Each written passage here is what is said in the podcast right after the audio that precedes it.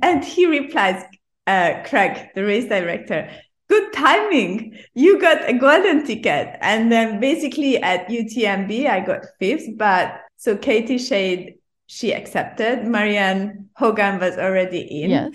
Kaytlyn Gerbin, she she didn't take it. And Jocelyn, the fourth lady from France, she didn't take it. So it was a me. Wow. Oh, wow. Welcome to the Gotta Run Racing Podcast with your hosts, Norman and Jody. Discover the inspiring stories of the average and not so average runners. And they're off. Hey everyone, we are back with another Gotta Run podcast. Indeed, we are. What's going on? Happy, Well- Happy Canada Day. Yeah, I mean that's that's the uh, story of the day. We're just here to tell you that.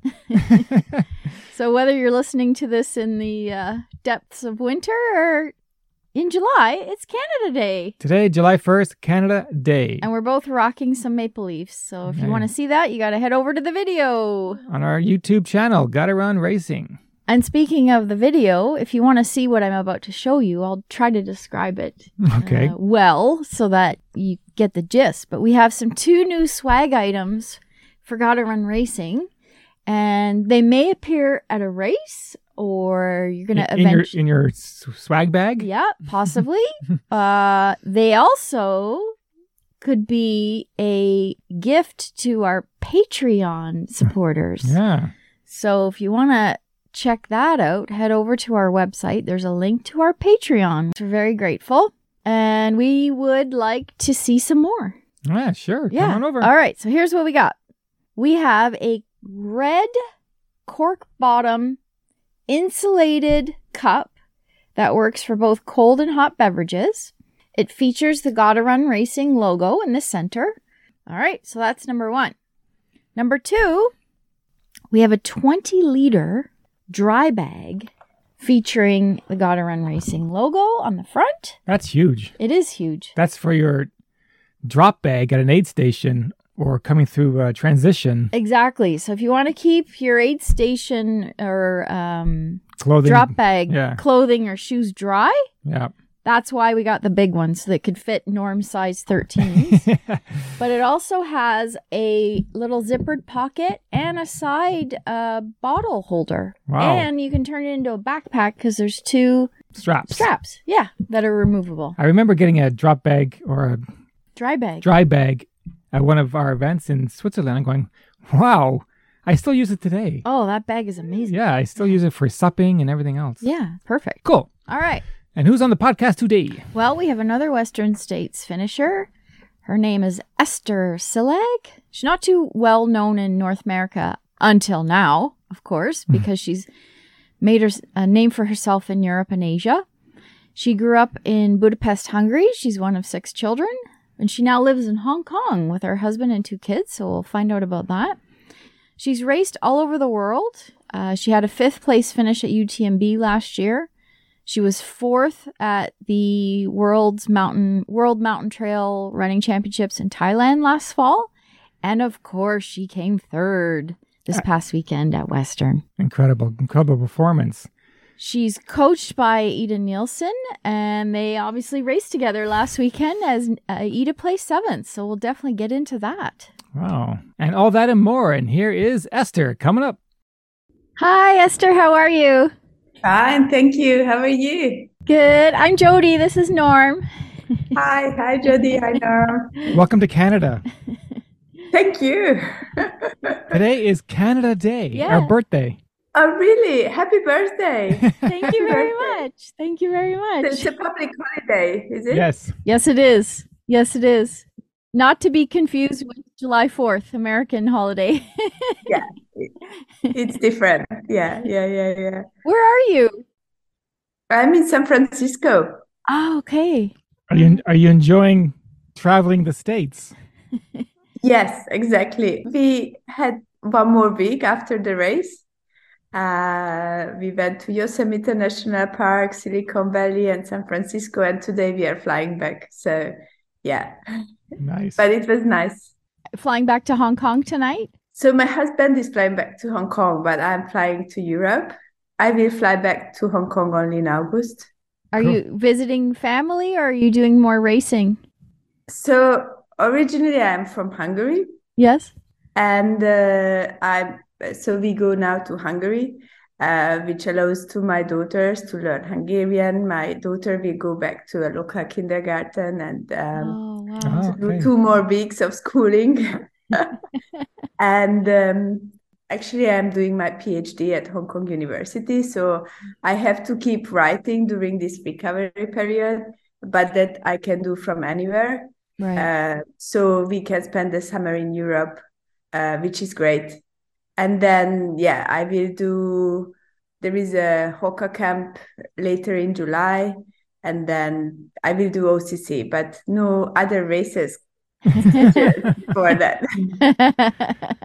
Well, thank you so much for getting up early for us. yes. Thank you very Ah, much. No, We it's a great pleasure, and it it comes very um, handy because you know I always think that it's good to make you tired before you go on a long flight. So thank you, thank you for having me.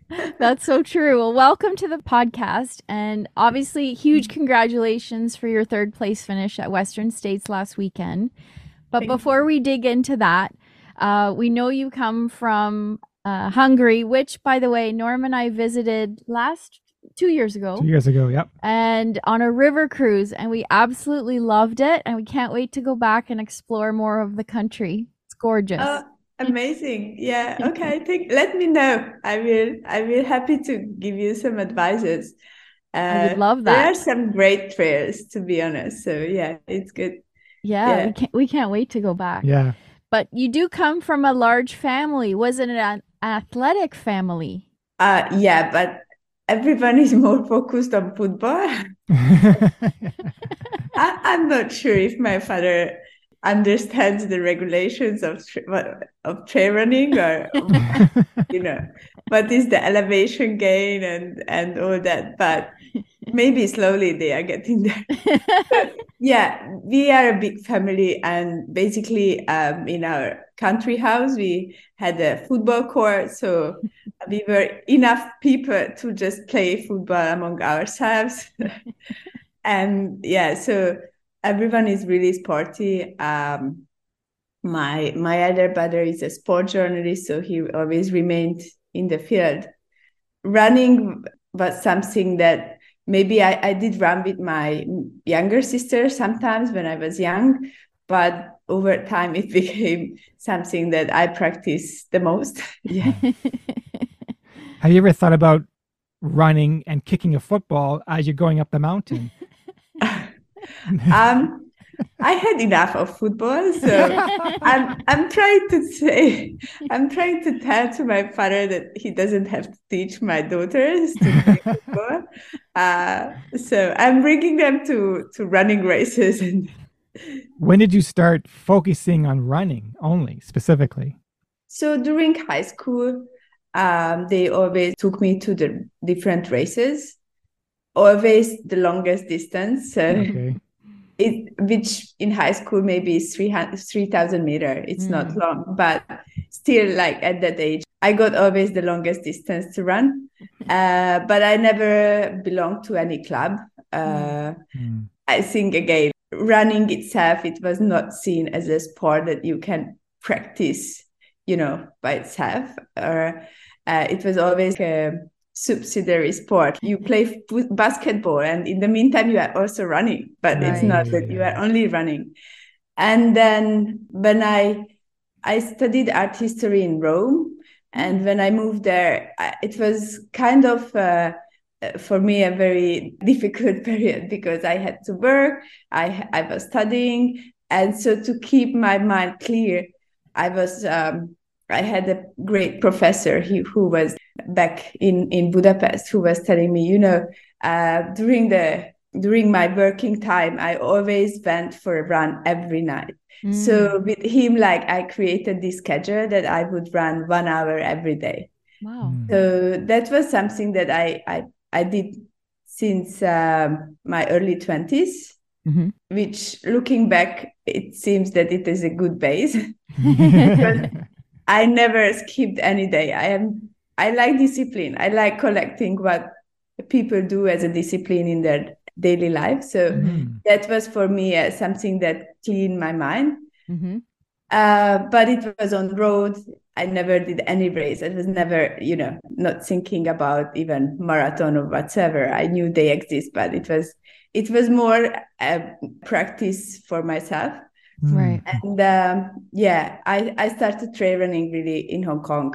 Oh, wow. Yeah. Wow. So when when did you do your first ultra race? What race was that? Well, I And how did it go? Ah, that sucks. Maybe that's why I wanted to improve. so um, I had a great friend, Maria. She's she was she's Spanish, but she was married to an Italian, and they lived in the like they had the summer house in the Dolomites, hmm and always together in Hong Kong. And then she says, "Ah, you know, we have near our home a long race. I was I think it was called Dolomiti Ultra Run or something like that." Yeah, okay. It, I, I I tried to look search it, but I don't think it exists anymore. Oh, Maybe okay. there were not enough participants. But it was 135 kilometer. it was 10,000 meter of elevation, and and that was my first race. That says everything. and I was going to the start line, and and my my my my elder brother called me, uh, hearing his these numbers, and he was telling me that this is so crazy. I'm never going to do this, and I, I and what I will do if I have an argument with my girlfriend because we plan to run together. Anyway, I was so angry at him that he is discussing my ability to finish the race. Uh, um, it was it was really a beautiful experience. It was you know when you are totally unconscious of what you do, you are just moving from one one mountain to another. And Dolomites is really wonderful. It's like the colors and Mm. um, with all the sunset and sunrise, and uh, it was it was really an, a dreamy experience. Till we didn't hit the I think around um, ninety kilometer mark uh, when my my friend, as my brother predicted, wanted to quit. Oh no. And then, and I am, because I am coming from a big family, we always had to compromise. So I, I am, I'm kind of used to that. I was, I, I had difficulty to say no to things, or you know, when. So I said okay, and then I heard that someone is saying, "Oh, that blonde girl. I think she is. She could continue. She is just quitting because she's uh, asked to do or something like that." And that went Oh. into my mind, and I was talking with my husband on my uh, on the phone, and he was saying, "You don't quit." That will suck you too much. You have to continue anyway. So we had a long argument, but I convinced her that we continue, we keep going. But it was a very long Oh. break, and then there was a thunderstorm. So we did, I think, another Oh. like 10, 15 kilometer, uh, which uh, was also putting in challenge our friendship. I think. uh, so, but at least we reached the hundred kilometer mark, and then there we stopped. Aw. But yeah, it it after that, I think for the whole year, anything I did, it was plank or you know any difficult exercise or any difficult moment. It was like you can't quit anymore. Is Maria still your friend? um, we are in touch. for me it was more a personal evolution that i had to come over this dnf Yes. uh, while probably she was looking at it and digesting it in a different way which is totally fine so Yeah. yeah. yeah so we are in touch but uh, not really running together Now, what took you to Hong Kong? Because obviously, when we checked your ITRA profile, we know you've done many, many, many races in in Asia. But what took you to Hong Kong specifically?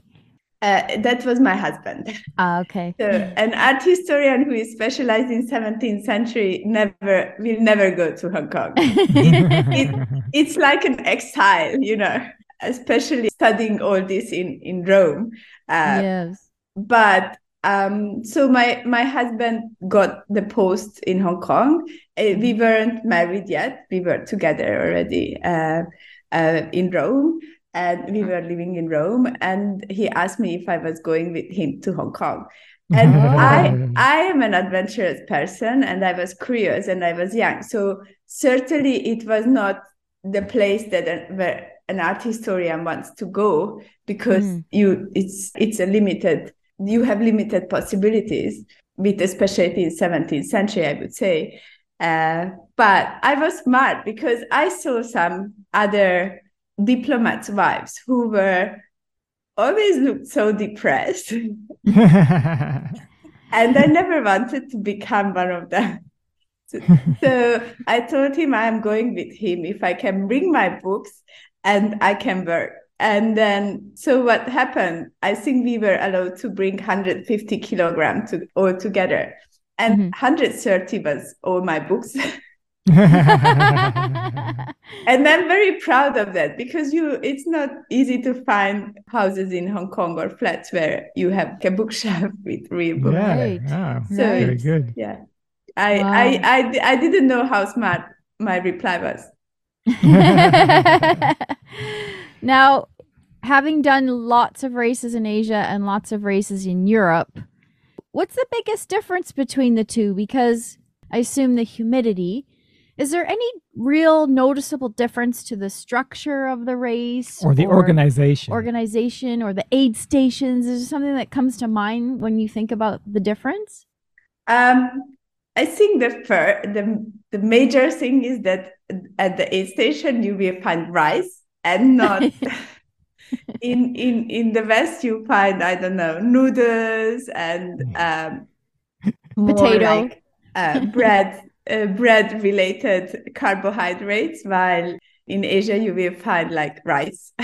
Rice sure. okay. why not? That's the base of an aid station. Uh, but uh, the races it's amazing. You know you have southeast asia. I haven't raced in in china that's my plan but especially they had a really bad race high numbers of uh, yes. Yes they couldn't organize any races in china for a long time and then with covid we couldn't even go so mm, the races in china are back now and i really oh, good. i can go there so i cannot talk about china but i can talk about southeast asia yeah. and the nature is amazing mm. and the people are super nice the food mm. is really good and most of the times you can with the races you go to places where otherwise you cannot go mm. because ah, okay. taiwan for example the the race organizer uh, who is doing the biggest races it's amazing you can run mm. within this safety net that we call race mm along these beautiful places where otherwise wow. you cannot go. Usually, Peter, when he is not organizing races, he's rescuing people who are lost for days.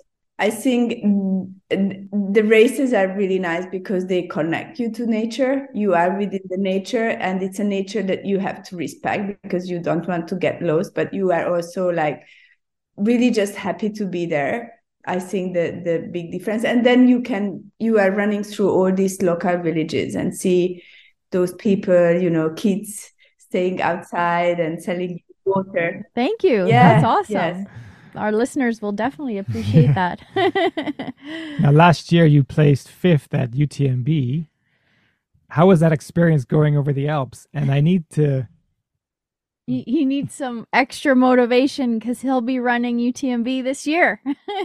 ah, amazing. How are you feeling? So I need some advice. How are you feeling? Well, here in Ontario, unfortunately, flat, no vertical. So, yeah, I'm going to be looking at the very first mountain going, oh my God. so, the good news is the first 40 kilometer is very runnable. Okay. not not many uphills and mountains. Perfect. But that leaves 130 kilometers. yeah. Um, for me, that was the first hundred miler. I was really curious how that will go. Like for me, the hundred kilometer races didn't come as easy. I had to work on them. Uh, I think there is still space to improve and be more confident on that distance. And but for some reason, I had the feeling that maybe the 100 miler will come easier. And but I was curious, I wanted to know. And certainly I was working on that for the whole year. That was the race I wanted to do. Uh, well, I wanted to get prepared. So the whole race was around UTMB. And I was a small potato. I mean, I was at the time I was running with uh, T8, who is still my sponsor. It's a Hong Kong apparel. It's a Hong Kong brand. The only thing I knew at the start line that I was happy to be there. I was fine being a small potato, and I and and I was looking forward to it. I didn't take any risk. I did it because you know in Hong Kong or in Asia we don't train on uh, over 2000 I, in that sense, I didn't want to take risk to have hypothermia or whatever. So, for example, uh, before going up in the mountains, although it was really hot, I just took the long pants and I took the jacket and I took the gloves just to make sure I'm not heavy. In that sense, I was really playing safe. That fifth place was, I achieved that with no risking, no 1% of risking which is very interesting, I think, because um, sometimes you you maybe change your mind, but I I like to get prepared and I like to take things under control, uh, or that is my I think more uh, starting point to a race to organize everything and to control everything.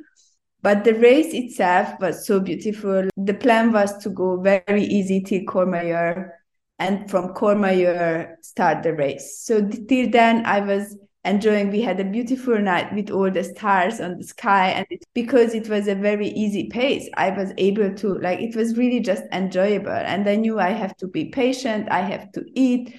I have to look after myself, and I like abstract physical events. So in that sense, my big questions for the whole summer was how the hell you can start racing after 90 kilometers what does it mean to pick up the pace after 90 kilometers and i was reading books about it and i was talking to people and and so it was slowly by the time i got to the race i understood that's possible but you have to really engage your mind and body and so from Courmayeur, I was so happy that I was in one piece. Everything was fine.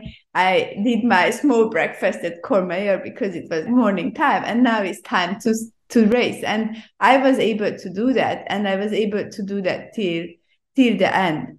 And I think Kilian Jornet once said that there, you have a dream about the, the race that you are going to do, and usually the reality is something totally different.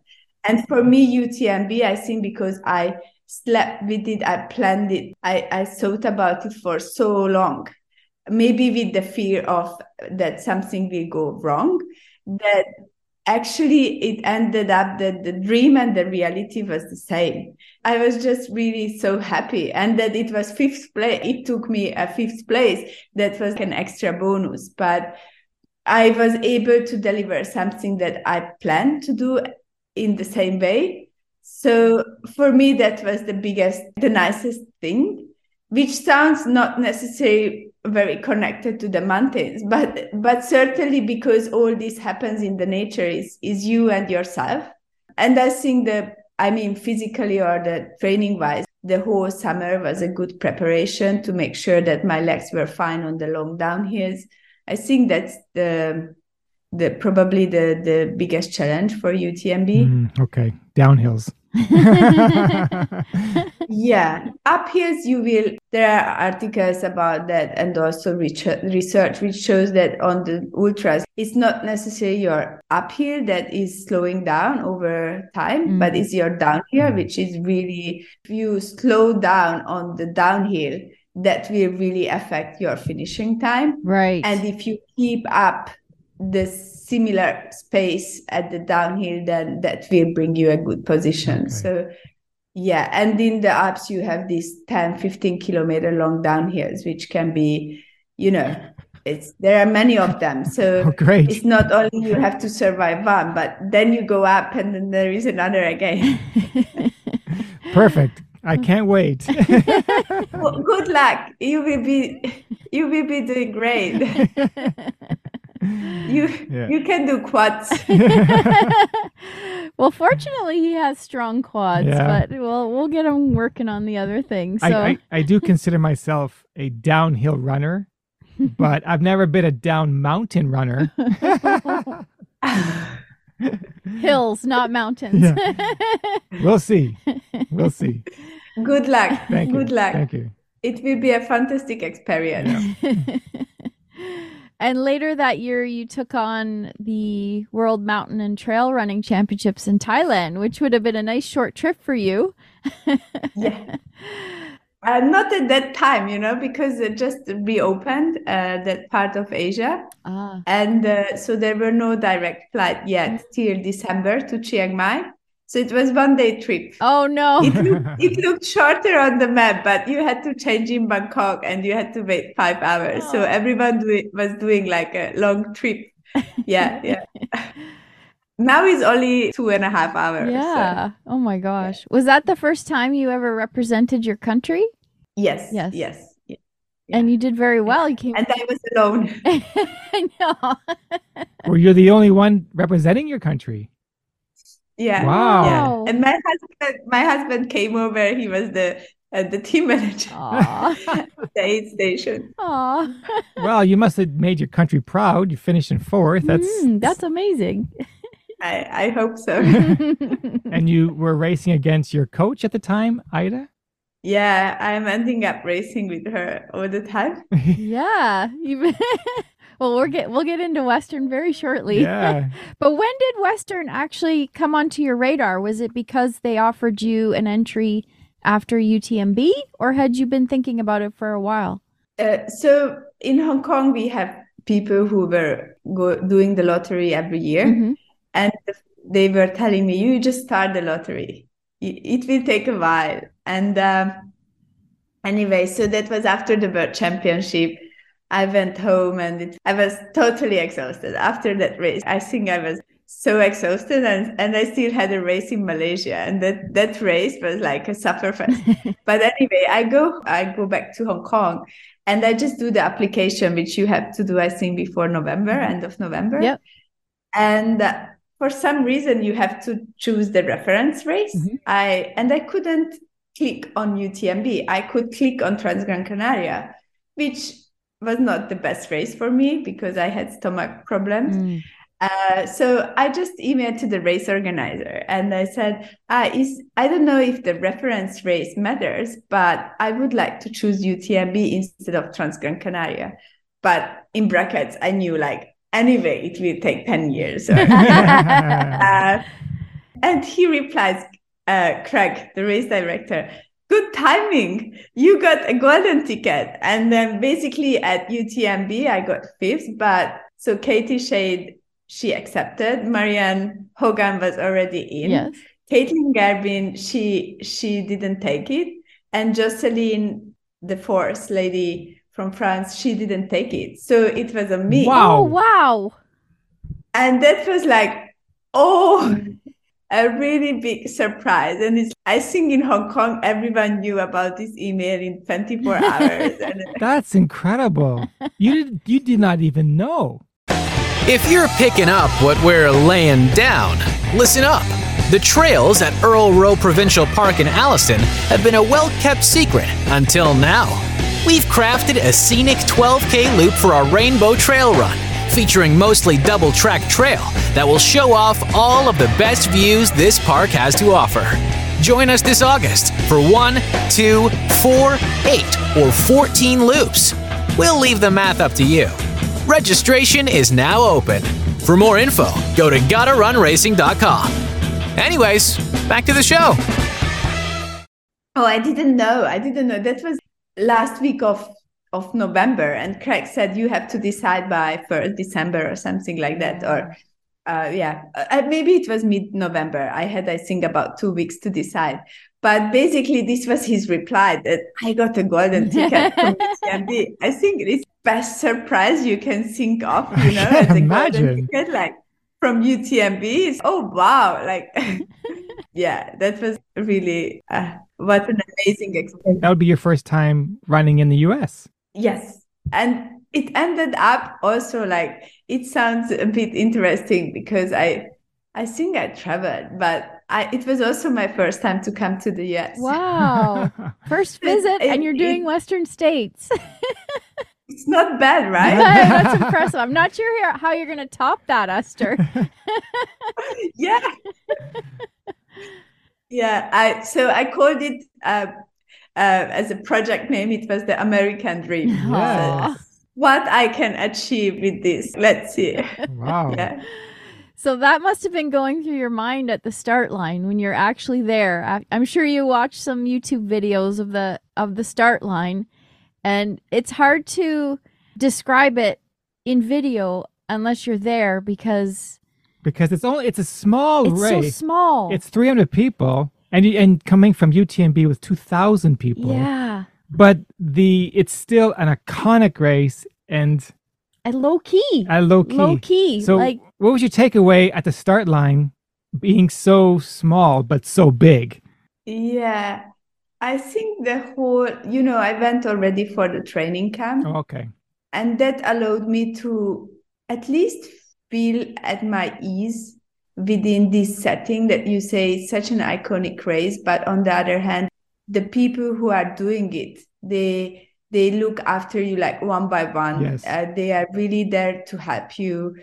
And also all the runners know each other. And it's so this kind of contracts that contrast that you are pointing out is continuously there. And you just know that you are in a little heaven mhm. that you better appreciate instead of you know taking it for granted Yeah. or it's really touching i think what the people who are there doing. From the race director who was when we went for our runs and he was going out with other volunteers to cut the trees. Yeah, and he was sometimes saying sorry if i don't reply you um, within one day but we are out making the trails Yeah. yes, and they were out every day eight ten hours cutting the trails that's the race director. It's not it's not the one who is standing on the podium and gives speeches. Yes. that's the last thing. Like that's the the small uh, it's it's really touching.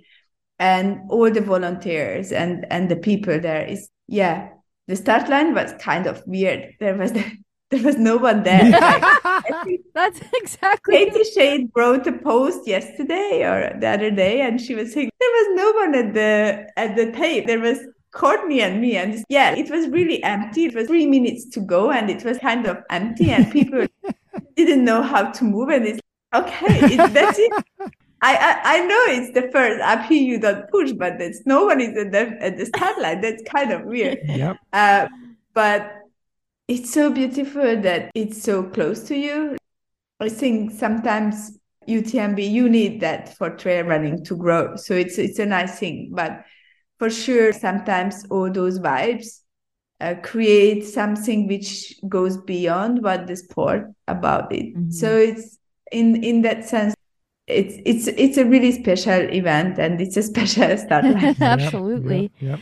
Now, I assume you when you went to the camp there was a lot of snow. So you did you get to have some more experience in handling the snow cuz you guys faced it for about what 15 miles in on uh, on the day, right? Yeah. So the training camp, I think every year they just do the last 110 kilometer, Yeah. which means from Robinson Flat, there was still snow for maybe four, four kilometer during the training camp, but they were already saying there won't be snow Right. during the race. Right. That was not much running on the snow. It was four kilometer. But what I did after the training camp, I moved up to Olympic Valley Ah. to the start line. And I was staying there for one week before moving to Lake Tahoe.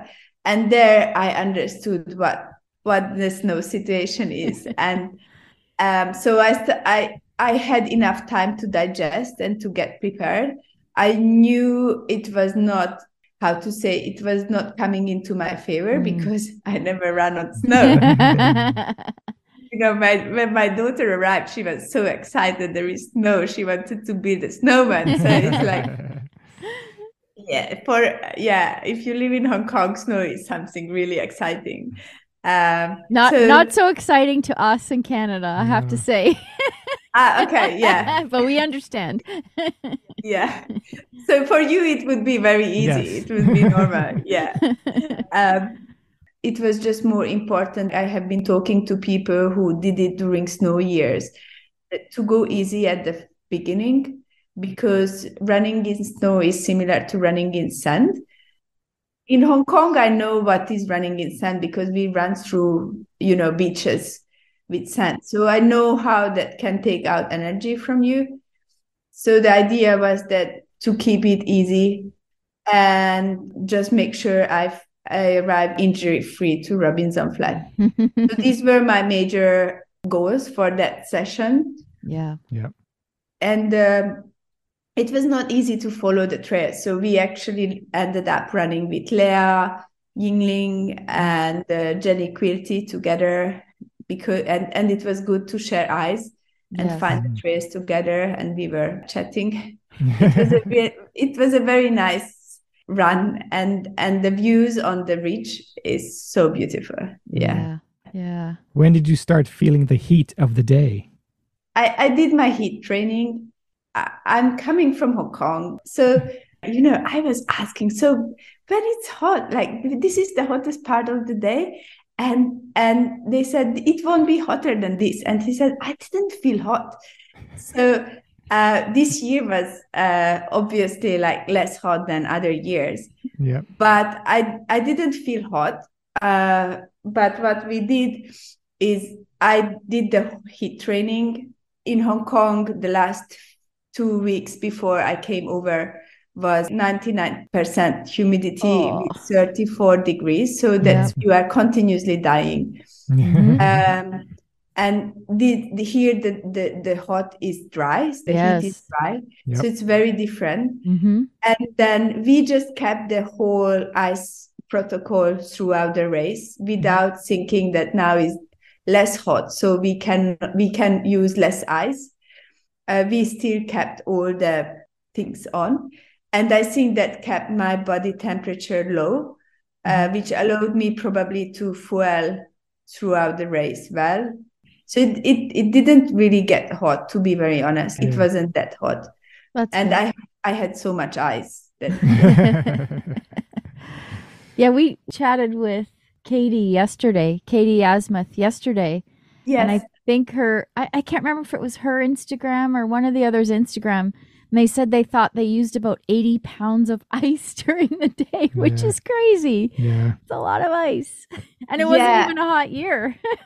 yeah compared to other race uh, other years it wasn't that hot but it is still 30 degrees is still hot Yeah. oh, sure. so sure. especially if you are pushing it's good to be preventive yeah. uh, yeah so you end up using ice americans love ice and their ice and their ice cubes are huge i love it they are huge.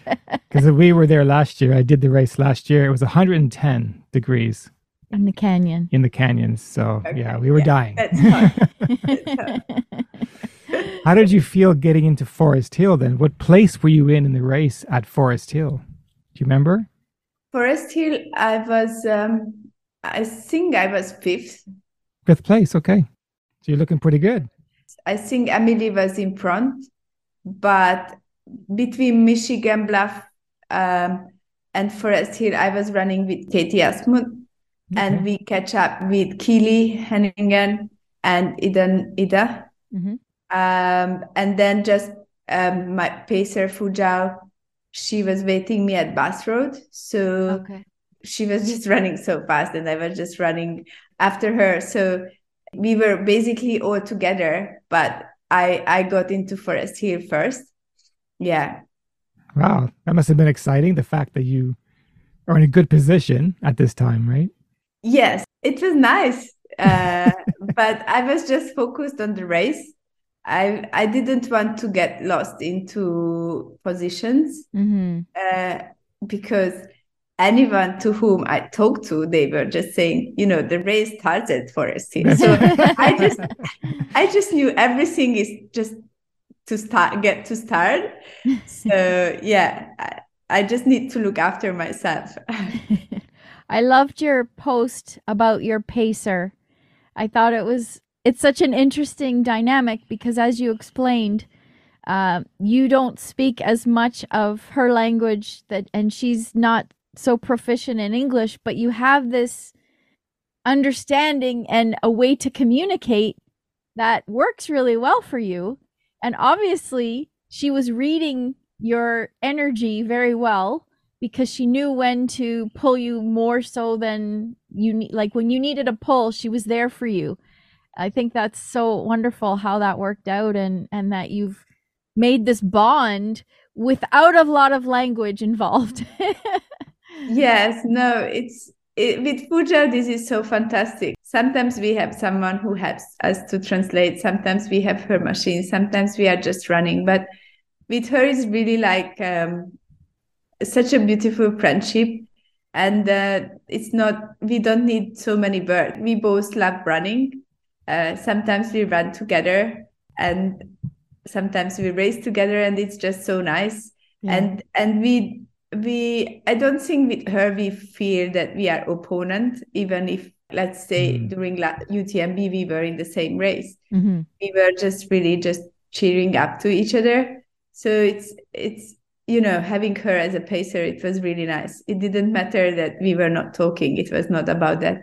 Right yeah. Yeah, yeah, right like like we said we did chat with katie yesterday and she told us that she jumped in with you and your pacer after the river crossing because she lost her pacer or something like that. yeah, yeah, happening? she did. Yeah, so I still have to write that post. I will do it before uh, I get on the flight. Uh, pacer number two. Uh, Helen, Helen, Helen Milo. She's an amazing runner. Uh, so basically, I I worked at PTRA with Kaytlyn Gerbin, and first I was asking her if she can pace me. I said, for me, it would be so meaningful because I got your golden ticket. People didn't like I was saying I inherited, but actually I inherited. I don't mind saying that. and and she would have loved to, but she was in Alaska and um, mm. she was not. She had some injuries, so uh, she she connected with, with Helen Milo, who mm. lives in Truckee, and uh, Helen uh, just won the Broken Arrow 46 kilometer. Yeah. She's a badass. And so Helen was first. Fujao was fourth, and these were my two pacers. Wow! Uh, coming out from Broken Arrow, so it's oh, this is amazing! I have the best team. and yeah, and Katie at one point I lost her pacer, and and she was saying we are pacing her, and I said okay, fine.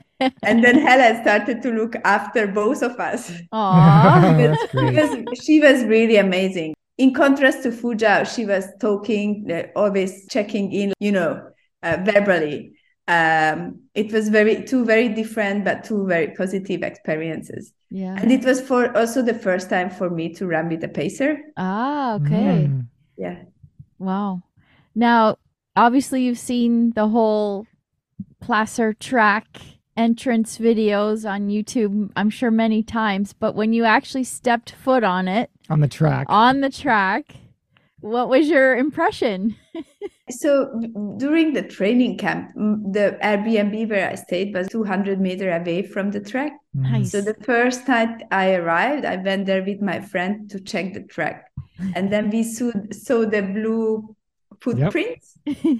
and I was excited, and I was yeah, I have to arrive here. I have to make sure I do finish this race. For me still i still want to feel the race itself also and racing but also to make sure you know i arrive there. So it was a whole a respect and a fear when i saw the track that i want to put feet on this track. I want yeah. So certainly that moment when i already believed that the i was i was third that was to be honest it was so magical. It was it was just beautiful. It's I don't know how your body is holding together, but it was just a, you know, a, a, a beautiful dance to the finish line. That and in a year when really the women's story was the big story, with the records being broken and all of your amazing performances and the 50th anniversary you're going to be looking back on this in your older years when you have grandkids and say, I was a part of that epic 50th year. Like, that's probably not even really sunk in yet. What are your thoughts on that? That you are you are part of this iconic special year.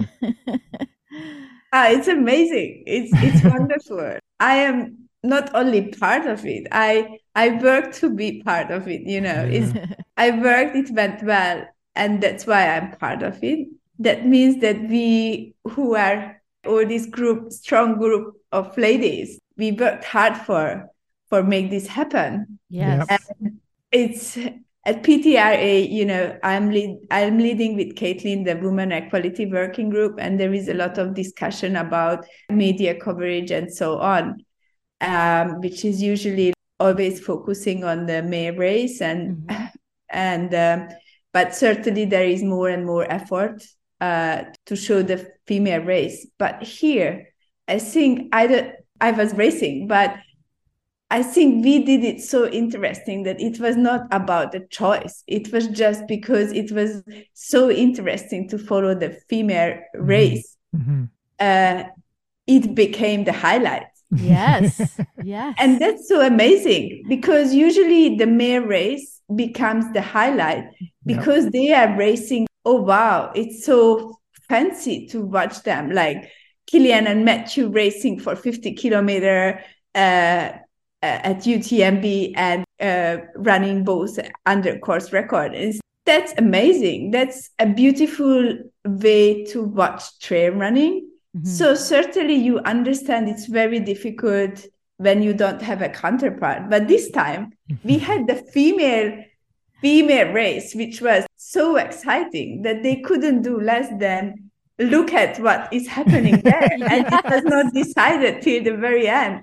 So I think we did a great story. You know, we we showed up and it's like- Absolutely. Yeah. it's it's just a, and also now all the posts you know all the women who are just supporting each other and saying you know we are badass like it's not me it's we it's Yes. together Right. and and often people say women are competing with each other maybe in a bad way they are supporting each other so Mhm. much and we we did support each other and yeah that's i think that's it's a landmark and hopefully it will happen more and more Yes. Yes. Exactly. maybe now women understand that you ha- we have to create a show they will work on, on doing more shows that's So good they have no choice but to put the cameras on us, right? exactly and hopefully more women will become ultra runners Yes. in the long distance. Yeah, I mean that's our main point because you start with the elites, but you think on the big picture, and the big picture is you want more women in trail running. Yes. But if you don't have examples, and it's not about me or who to be an example. In general, we are talking about if you don't have examples to look up to, Yeah. then how you want to people to come into the scene when you only see men and you you see this sport being so tough Yes. you you need women examples you need you need those stories uh, to to get more women into trail running Mhm. Yes. Absolutely. Yeah. Absolutely. So, what other now that that Western dream is done, what other bucket list races are on your list? Maybe something in Canada. yeah so uh you know we just announced with NAC the partnership the, the day before With Knack. Yes. Yes. Yeah. Yes. So, and I, when we were taking the photos, I was asking uh, Ming about the races in Canada. I said, I never raced in Canada. Maybe I should. So, which are the races that you Well, advise? We have some suggestions. Okay, okay. If you want a race that is comparable to time, like UTMB, you, you did that in 26 hours or something. 26 hours 34. I was running for the 30, but I, it became 34. If you want something that long of time, Fat Dog, I recommend because those who done UTMB and Fat Dog in our British Columbia, the time is off by five minutes. Very similar time. Yes. Very Oh, similar really? time. because it's 120. It's 20 more miles. yeah. It's a little Okay, long. okay, okay, okay. So And- that that means it's almost 200 kilometer. Yeah. Yes. Yeah. Yeah. Yes. Okay. And what is the elevation? Ooh. I think it's comparable to UTMB as well. Uh, Uh, maybe no, less, 7,000 meters. Yeah. up and Okay. down. Yeah. Not. I'm not sure. We'll have to. We'll have Yeah. to look And that one up. month? Which month? That's August, I believe. September, isn't it? oh, CD. We're all over the place. You're asking, you're asking too Okay, many so you have to choose. You either do UTMB or Fat Dog. and then if you want to go after a Courtney Dauwalter record, you could do Gary Robbins' race, uh, the Squamish 50 miler, 80K. Yeah. They said that's a 50 miler one day and 50 kilometer the next day, right? Yes. Yes. But Courtney Dauwalter has just a 50 mile record. So that is for you to get. What's, what's her record? I think she did it in, I'm saying eight hours, but uh, I got to we should have done our homework better. Should I go for Courtney's course record? Ah, Why not? Why not? she's awesome. She's a legend. Now, we are also race directors ourselves. We have our own race series in Ontario, Fast and Flat. Okay, okay. and but, uh, but it's a series throughout the year, right? Yes. Yeah, yeah, yeah. May to September. Okay, No, okay. Up up to 100 miles, you decide. We have the 5K Which to is 100 the miles. shortest or the middle distance? 50K, you can do a 50K. Or 25. We Or have some 25. 25s Oh, too. yeah. No, I'm not coming to Canada for 25. no, no, no. days. Yeah. No. exactly. Sorry. 100K. 100K. yeah. Okay. oh, this has been amazing, Eszter. Thank you so much. We really appreciate your time and congratulations again.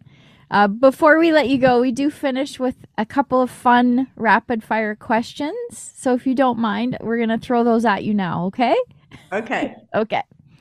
Oh, this is my favorite because I'm on a big concert tour this year, seeing many bands across the world, actually. So, what's the last concert you went to? Uh, I sing Madonna in Macau Oh, Wow. wow. When That- when was that? Before COVID. Okay. my, with my girlfriend, uh probably 2018 I, yeah i am not i'm i'm i'm not going to many concerts That's okay. Um 80s or 90s music? 90s 90s. Okay. All right. What's another sport you'd like to excel in other than running? yoga Ah, yeah, that goes hand in hand. Oh, what's your favorite curse word in Hungarian? when you hit your toe in a root or rock, what do you say? uh basta.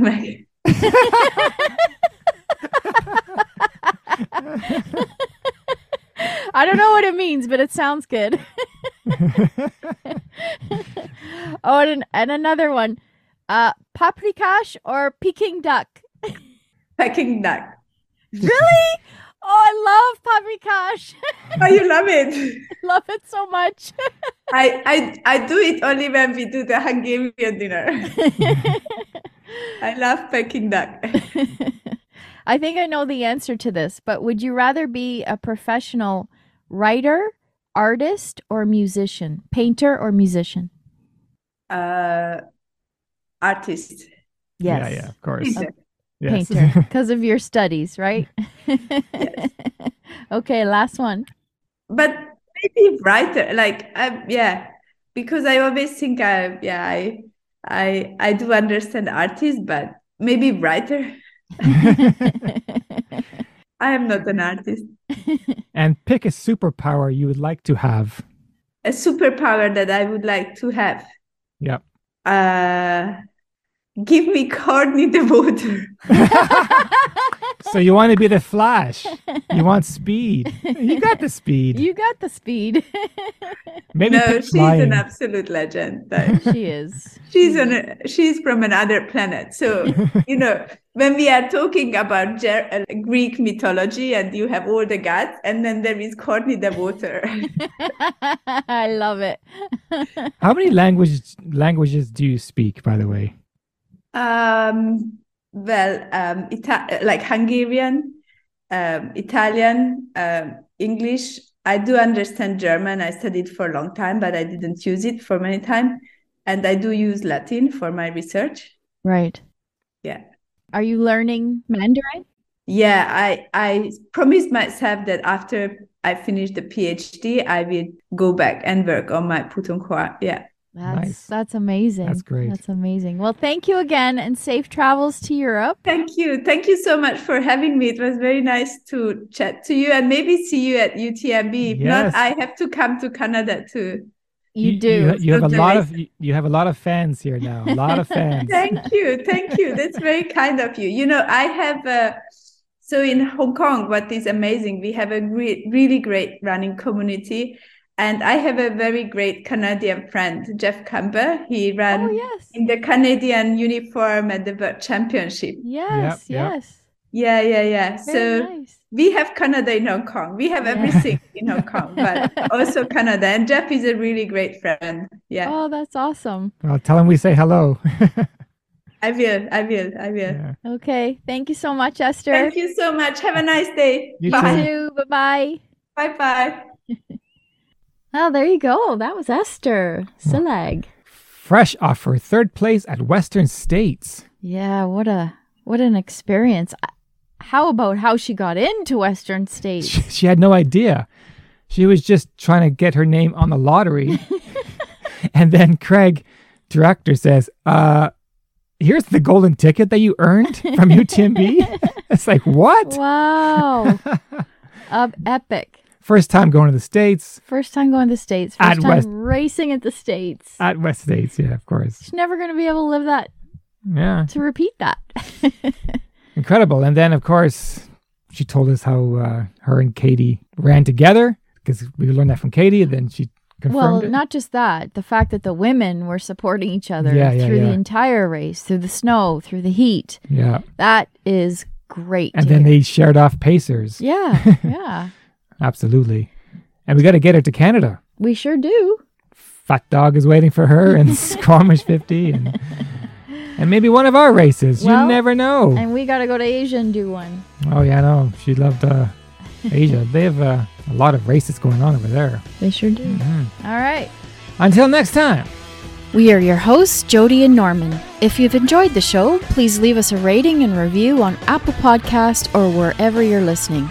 Please visit our website, GottaRunRacing.com for more details and join us on social media at Gotta Run Racing on Facebook, Instagram, and Twitter. You can support our channel by joining us on Patreon. All of the links can be found in the show notes. Thanks for listening and see you next time. Cheers.